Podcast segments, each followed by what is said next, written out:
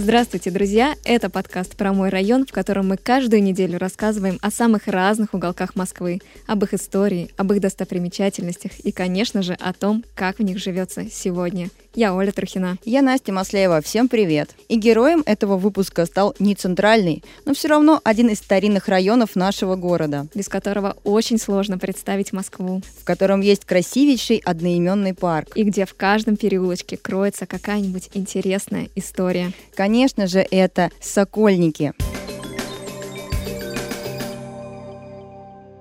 Природа сокольников вдохновляла поэтов и художников. Цари здесь устраивали соколиную охоту, промышленники и меценаты строили часовни, храмы, больницы. И до сих пор это район, который неизменно манит очарованием, знаешь, такой старой, ламповой и уютной Москвы.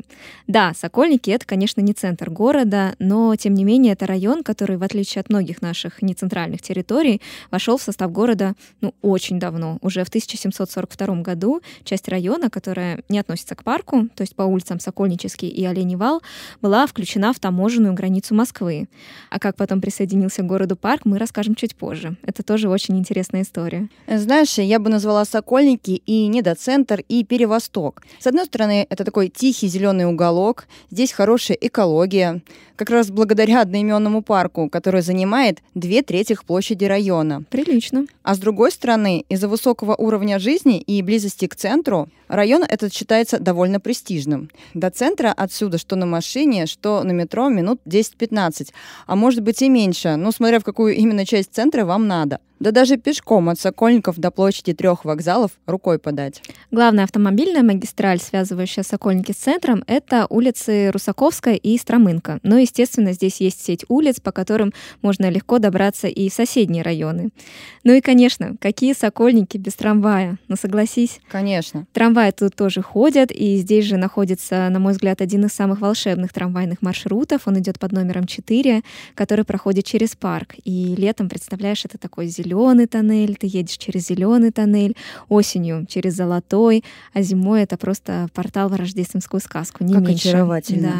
Да. Здесь же в Сокольниках есть еще старое трамвайное депо, депо имени Русакова, куда на протяжении всей его богатой истории а ему уже на секундочку 110 лет, а, съезжались все типы трамваев, которые когда-либо обслуживали москвичей.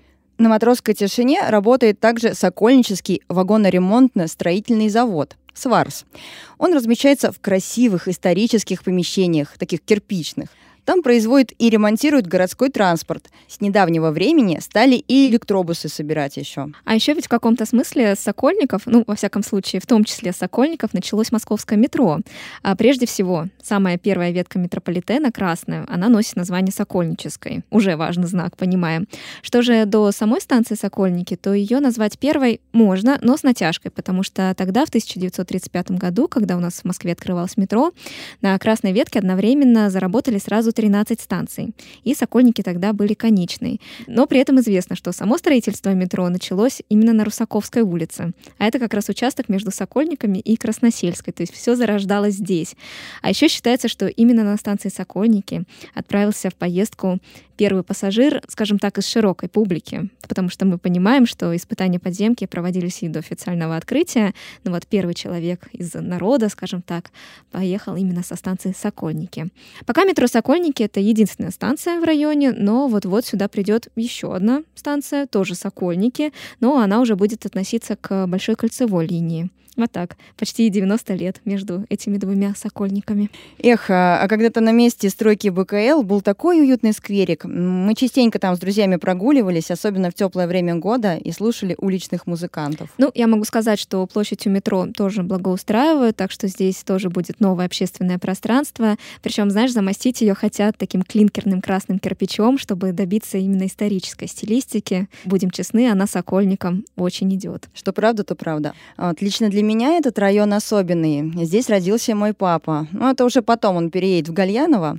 А вот в начале 60-х его семья жила в небольшом деревянном бараке на 10-й Сокольнической улице. Потом ее переименовали в третью Сокольническую, а сейчас она известна как улица Гастелла. А еще мои дедушка и бабушка работали на обувной фабрике «Буревестник», которая расположена на третьей Рыбинской улице. Фабрика производила резиновую обувь для женщин и мужчин. Бабушка трудилась на конвейерной ленте, а дедушка работал здесь художником и рисовал плакаты. Очень трогательная история, такая семейная. Вообще, да, так как Сокольники — это довольно старый район, то живут тут в основном коренные москвичи как раз, ну или довольно состоятельные горожане, которые просто очарованы характером этого местечка.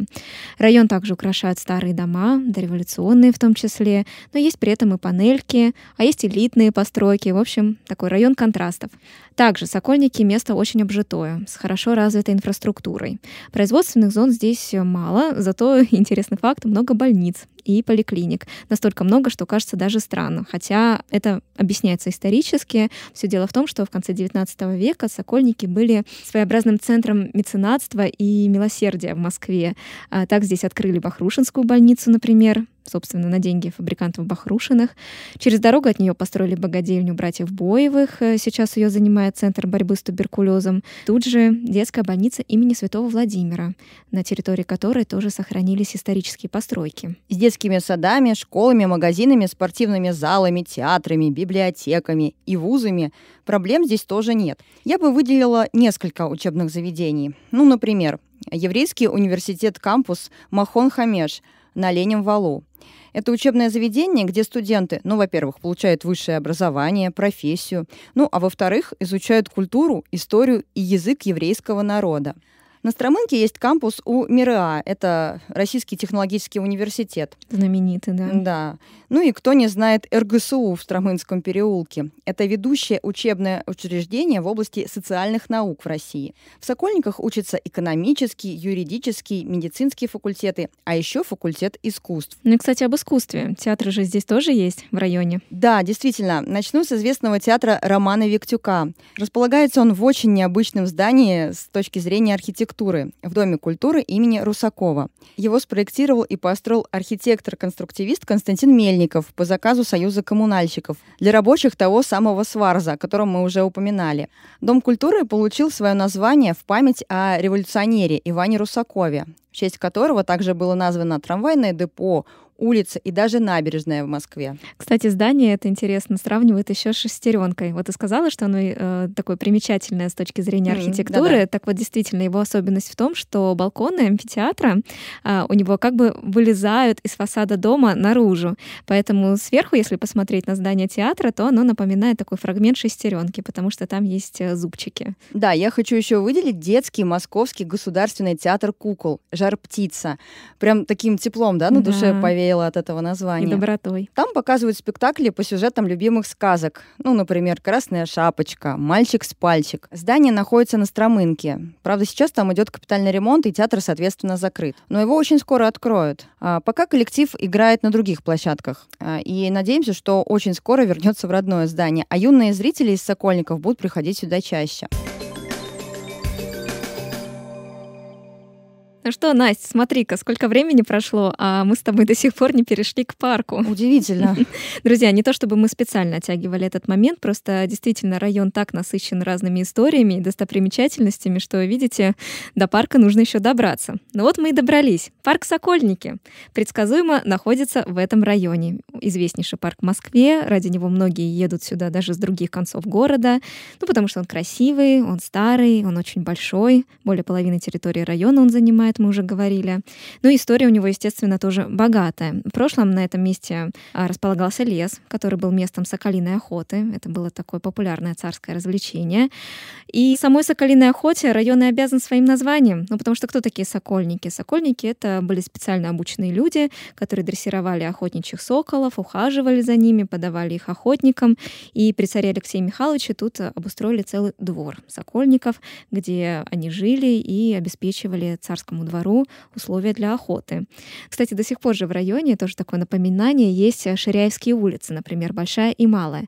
Так вот, они, согласно преданию, были названы в честь любимого сокола Алексея Михайловича, у которого была кличка Ширяй. А еще Сокольники долгое время были местом для царских гуляний. Во время войны 812 года роща служила убежищем. Местные жители тут прятались от французов. Позднее здесь строились еще и дачи, ну, в том числе и упросик. В общем, поистине историческое место. И кто знает, что могло бы случиться с ним, если бы не один важный человек. А звали его Сергей Михайлович Третьяков. А вот почему он так значим для истории Сокольников, нам рассказала жительница этого района, экскурсовод и заодно победительница конкурса экскурсионных маршрутов «Покажи Москву» Валентина Голубева. Давай послушаем. Важным человеком в развитии района Сокольники является Сергей Михайлович Третьяков. Это брат всем известного основателя Третьяковской галереи Павла Михайловича. Он тоже был коллекционером. Он, к сожалению, не так известен, но он сделал не менее важный подарок городу. Он помог выкупить для города из казны Сокольническую рощу. После возникновения камер Калежского вала Сокольники оказались разделены на две части. Одна часть, находившаяся внутри вала, подчинялась городу, то есть вошла в его состав, а вот Сокольнический парк вместе с Ширяевским полем и Оленей рощей находились за пределами города, то есть в ведении Министерства государственных имуществ. И именно Сергей Михайлович выкупил эти земли, включил их в состав города, то есть это стало Москвой. Он вложил часть собственных средств, также он ездил по купцам, меценатам, собирал средства для выкупа этой земли. Парк Сокольники – это кладезь разных легенд, историй и просто классных особенностей. Одна из самых интересных, на мой взгляд, легенд гласит, что в парке Сокольники закопано скифское колесо фортуны, которое якобы предсказывало будущее. Его не раз пытались отыскать кладоискатели, но, увы, пока не обнаружили. Можете попробовать. Да, это правда интересно, хотя понятно, что это легенда. А есть в истории Сокольников и вполне реальные исторические события, которые, ну, тоже весьма и весьма знаменательные. Так, например, в парке здесь сохранилось старое кафе под названием «Шашлычное 1957». В этом году, несложно посчитать, ему исполнилось 65 лет. Но место это прославилось не только шашлыками, как можно было бы подумать, но и тем, что посещали а, его очень известные люди. Например, Никита Хрущев. И, например, Ричард Никсон, который был тогда вице-президентом США. Произошло это в 1959 году. Почему? Потому что в Сокольниках Америка устраивала грандиозную выставку своих достижений. Там показывали американские машины, одежду, предметы быта, обстановку в американских квартирах, навороченные кухни, что особо потрясало наших советских домохозяек. Пепси разливали. Ну и Никсон приезжал туда вот по случаю этой выставки. Тут надо сказать, что СССР ранее уже проводил аналогичную выставку своих достижений в Штатах. Правда, тогда Советский Союз решил показать именно научно-технические успехи свои, свою самую сильную сторону. А вот американцы решили подойти по-хитрому и сыграть на том, чтобы показать советским людям, а какой же удобный и комфортный быт сложился в Америке тех лет. Ну, в общем, понятно, такая своеобразная идеологическая дуэль. И тогда же в Сокольниках между Хрущевым и Никсоном состоялись знаменитые дебаты, которые вошли в историю как кухонные дебаты, где Никсон и Хрущев спорили, так что же все-таки лучше, коммунизм или капитализм. Еще говорят, что именно тогда Хрущев произнес свою коронную фразу о том, что мы, мол, покажем вам, американцам, Кузькину мать. А, кстати, выставочный центр в Сокольниках до сих пор есть и работает. Понятно, что сам парк насыщен самой разной инфраструктурой. Кафешки, площадки. В теплый сезон это еще и бассейн, в котором можно поплавать и отдохнуть на шезлонгах. Зимой тут заливают каток. Есть также классное пространство, букводом. Это такой деревянный павильон в эко-стиле. Он одновременно библиотека, коворкинг и место для мероприятий. А мне еще очень нравится сад астрономов прямо у входа в парк. Там стоят макеты планет Солнечной системы. В общем, красота. Мы, конечно, уже понимаем, что район Сокольники — это далеко не только парк, и не парком единым этот район примечателен. О, да. Здесь кроется масса интересных мест и куча своих разнообразных фишек. Причем с некоторыми из них могут разобраться только местные жители. Поэтому нам пришлось призывать такого жителя на помощь. Его зовут Ярослав Каменский, и он любезно провел для меня неформальную, но очень искреннюю и домашнюю экскурсию по Сокольникам. А какие у вас места есть, куда можно сходить, там, потусить, как сейчас говорят? Ну, самое попсовое место это парк, естественно. Из торговых центров у нас совсем немножечко. Это два русских раздолья, очень, на самом деле, знаменитых на район. Обычно еще мы тусим все возле «Зенита», как ни странно. Это у нас на Сокольнической площади находится здание.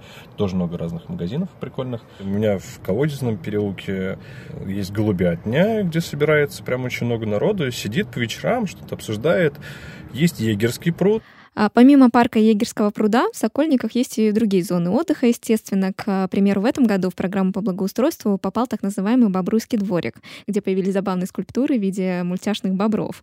Хотя сам дворик существует уже давно, это название было ему дано в честь белорусского города Бобруйск, с которым район Сокольники побратимы. Я, кстати, этих бобров в районе видела, они такие очаровательные. И Ярослав все время говорит, что их куда-то воруют, либо девают. Мы не можем понять, куда. Да, что не говори, говори, район атмосферный, колоритный, я бы сказала, камерный, что называется, для своих. Тут многие люди, которые приезжают, тоже отмечают эту благодать и спокойствие. У них даже есть тихие кварталы. Представляешь? Что это такое? Ну, давай послушаем, почему они так названы. Из тех кварталов, которые тихие у нас есть, они так называются, потому что там низкая застройка, там все пятиэтажки, и большая часть таких кварталов находится на склоне района, который вот идет э, к э, Яузе.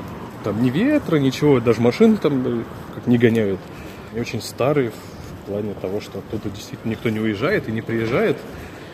И застройка очень интересная.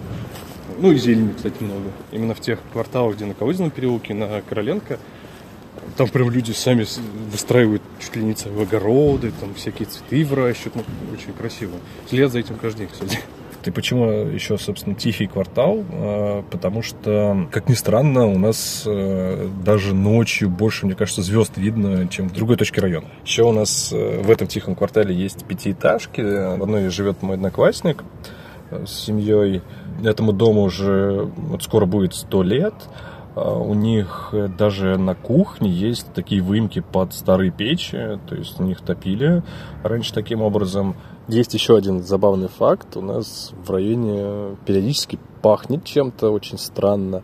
Мы долго думали, чем же. Оказалось, что это пахнет шоколадом и какао.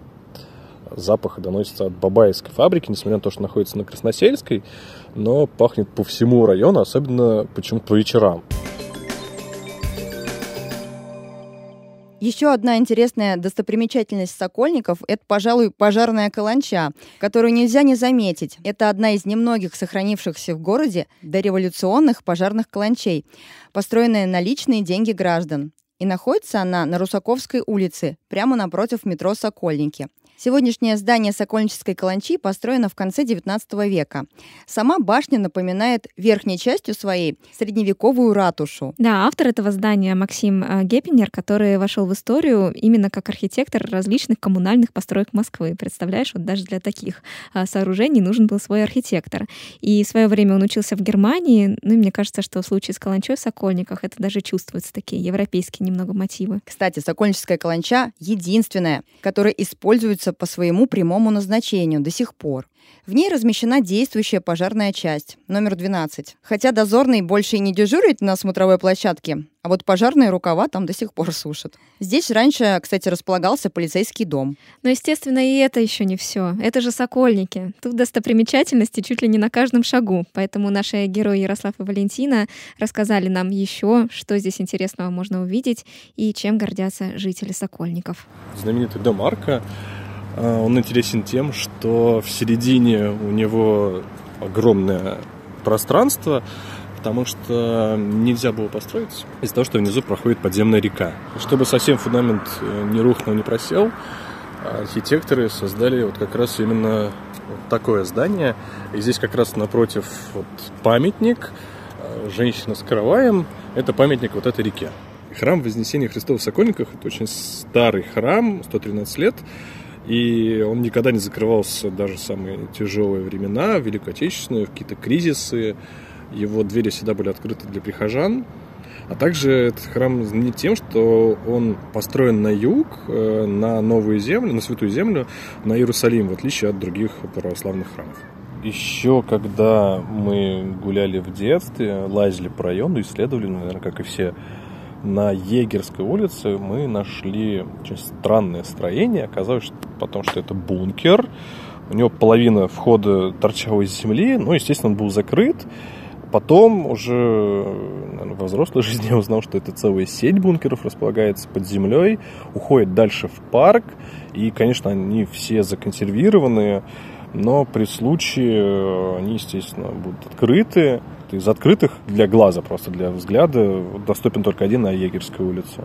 Все остальные вообще просто так не найти, даже большая часть местных жителей не знает о них. Еще один социально значимый объект в Сокольниках – это коронационное убежище. Нет, сразу скажу, что здесь не укрывался император после коронации, а слово «убежище» означало «приют для нуждающих». Приставка «коронационное» оно получила потому, что возведено в честь коронации императора Николая II. Если вы пойдете по улице Короленко, то ваш взгляд зацепится за эти красивые розовые здания. Сохранилась историческая кованая ограда, лепнина, большие окна, стекла. Рекомендую прогуляться либо самостоятельно, либо в рамках экскурсии со мной. Открывал коронационное убежище московский генерал-губернатор великий князь Сергей Александрович в мае 901 года. А в настоящее время здесь находится кожно-венерологический диспансер. Ну и вишенка на торте. Хочу поделиться с вами небольшим расследованием, которое я провела, пока делала этот выпуск. В начале подкаста я упомянула о том, что в этом районе жил мой папа вместе со своими родителями. А есть еще один очень занимательный факт. Знаешь, какой? Какой же? Дело в том, что дедушка с бабушкой были расписаны в Сокольническом ЗАГСе. И сделали они это, ну, очень романтично. Они отправились туда на трамвае. Как в старом советском кино. Да и не говори. Поэтому, когда я приехала прогуляться по району, то первым делом стала выяснять, а где находится этот ЗАГС. Ну, конечно, я спросила у Ярослава. Мол, покажи, где он находится, ты же тут все знаешь. Он был очень удивлен и даже шокирован, сказав, что никакого ЗАГСа у них нет и никогда не было. Но ведь у меня сохранилось свидетельство о браке, говорю я ему, в котором русским по белому написано «Сокольнический отдел ЗАГС». Я стала искать информацию в интернете, но тоже ничего не нашла. Тогда я обратилась за помощью к нашей второй героине Валентине Голубевой. Она же все-таки экскурсовод. Она-то и помогла мне разобраться в этой запутанной и таинственной истории. ЗАГС находился на Преображенской улице 2.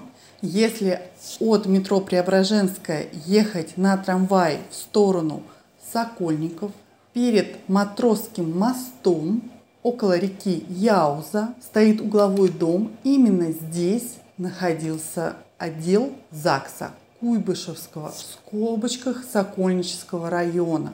Потому что раньше, в советское время, в 60-е годы, район был переименован. Я исследовала этот вопрос дополнительно. И действительно, в архивных фотографиях этой точки, этого адреса есть фотографии счастливых новобрачных с цветами. А в настоящий момент в этих помещениях находится ресторан Илья Муромец. Ну и расскажем вам, как обстоят дела с ценами на квартиры в районе Сокольники, что нужно учитывать при покупке недвижимости здесь и какие перспективные проекты ждут этот район в будущем. Прокомментировать рынок жилья в этом районе мы попросили риэлтора Рената Ахмеджанова. Давай послушаем. Из плюсов района можно сказать про хорошую инфраструктуру, наличие большого выбора квартир на вторичном рынке, наличие перспективных градостроительных проектов в районе и интеллигентные соседи. Минус проживания э, многие замечают перекопанные тротуары как главный недостаток. Помимо строительства станции большой кольцевой линии, жители района жалуются на работы по благоустройству территории. Но все понимают, это временный фактор, зато район будет э, красивее и удобнее. Жизнь в Сокольниках немногим по карману. Например, аренда квартиры здесь обойдется в 45-60 тысяч рублей в месяц. Но есть отличный бюджетный вариант проживания рядом с метро Сокольники, это хостел и общежитие. Район Сокольники сохранил свой облик с середины прошлого века и пока не стремится к кардинальным изменениям. Возможно, именно поэтому его так любят москвичи. Что касается стоимости квартир на вторичном рынке, то здесь среднего уровня цен на квартиры в районе Сокольники составляет примерно 320-400 тысяч рублей за квадратный метр. Начинаются от 270 тысяч рублей за квадратный метр в старых домах, а есть несколько данных уже клубных домов бизнес-класса, где цены доходят до 600-700 тысяч рублей за квадратный метр. Из-за высокого уровня жизни и близости к центру Москвы район Сокольники считается довольно престижным. Поэтому и жилье здесь дороже, чем на окраинах. В Сокольниках живут в основном коренные москвичи и состоятельные гости столицы, преимущественно с соседями. Скажу пару слов э, про реновацию. В районе будет снесено 11 домов на пяти улицах, из которых жители переедут в новые дома. О дате постройки новых зданий пока не сообщается, поэтому жителям остается ждать данных от властей. О реновации в районе Сокольники известно не так много. Это связано с тем, что большинство домов имеет 9 этажей и достаточно хорошее состояние. Что касается новостроек, расскажу, э, что в районе есть красивые жилищные комплексы, такие как резиденция «Сокольники». Это апартаменты с окнами в пол и чудесным видом на Москву. При этом это индивидуальный архитектурный проект, а не массовая застройка из нескольких очередей. Входная группа состоит из красивого лобби, рум-сервиса. Все выглядит вполне по уровню бизнес-класса. А если смотреть варианты комфорт-класса, то в районе строится апарт-комплекс Сокольнический вал-1. Сокольнический вал-1 возводится в историческом районе рядом с парком Сокольники. От э, домов до Садового кольца можно доехать за 7 минут, а до третьего транспортного кольца за 2 минуты. До метро Сокольники идти 20 минут, но в 2022-2023 году планируют открыть э, станцию поближе – Цены на студии от 6 миллионов рублей, а двухкомнатные апартаменты можно приобрести за 11 миллионов 400 тысяч, причем это уже варианты с полной чистовой отделкой. Таким образом, Сокольники являются достаточно обжитым районом. Большую его часть занимает парк. Здесь несколько производственных зон. В Сокольниках мало новостроек, а жилой фонд в основном представлен панельными и кирпичными домами брежневского периода. А в то же время есть монолитные дома.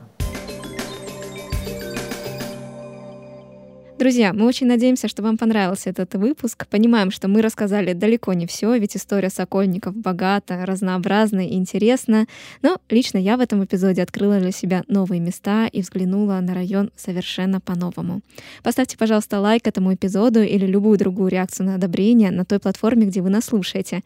А еще подпишитесь на наш канал в Дзене и в Телеграме, он называется «Про мой район», а также в сообщество ВКонтакте, тоже «Про мой район», легко запомнить. Мы там пишем много интересного о Москве. А я Оля Трухина. Я Настя Масляева. Пока-пока.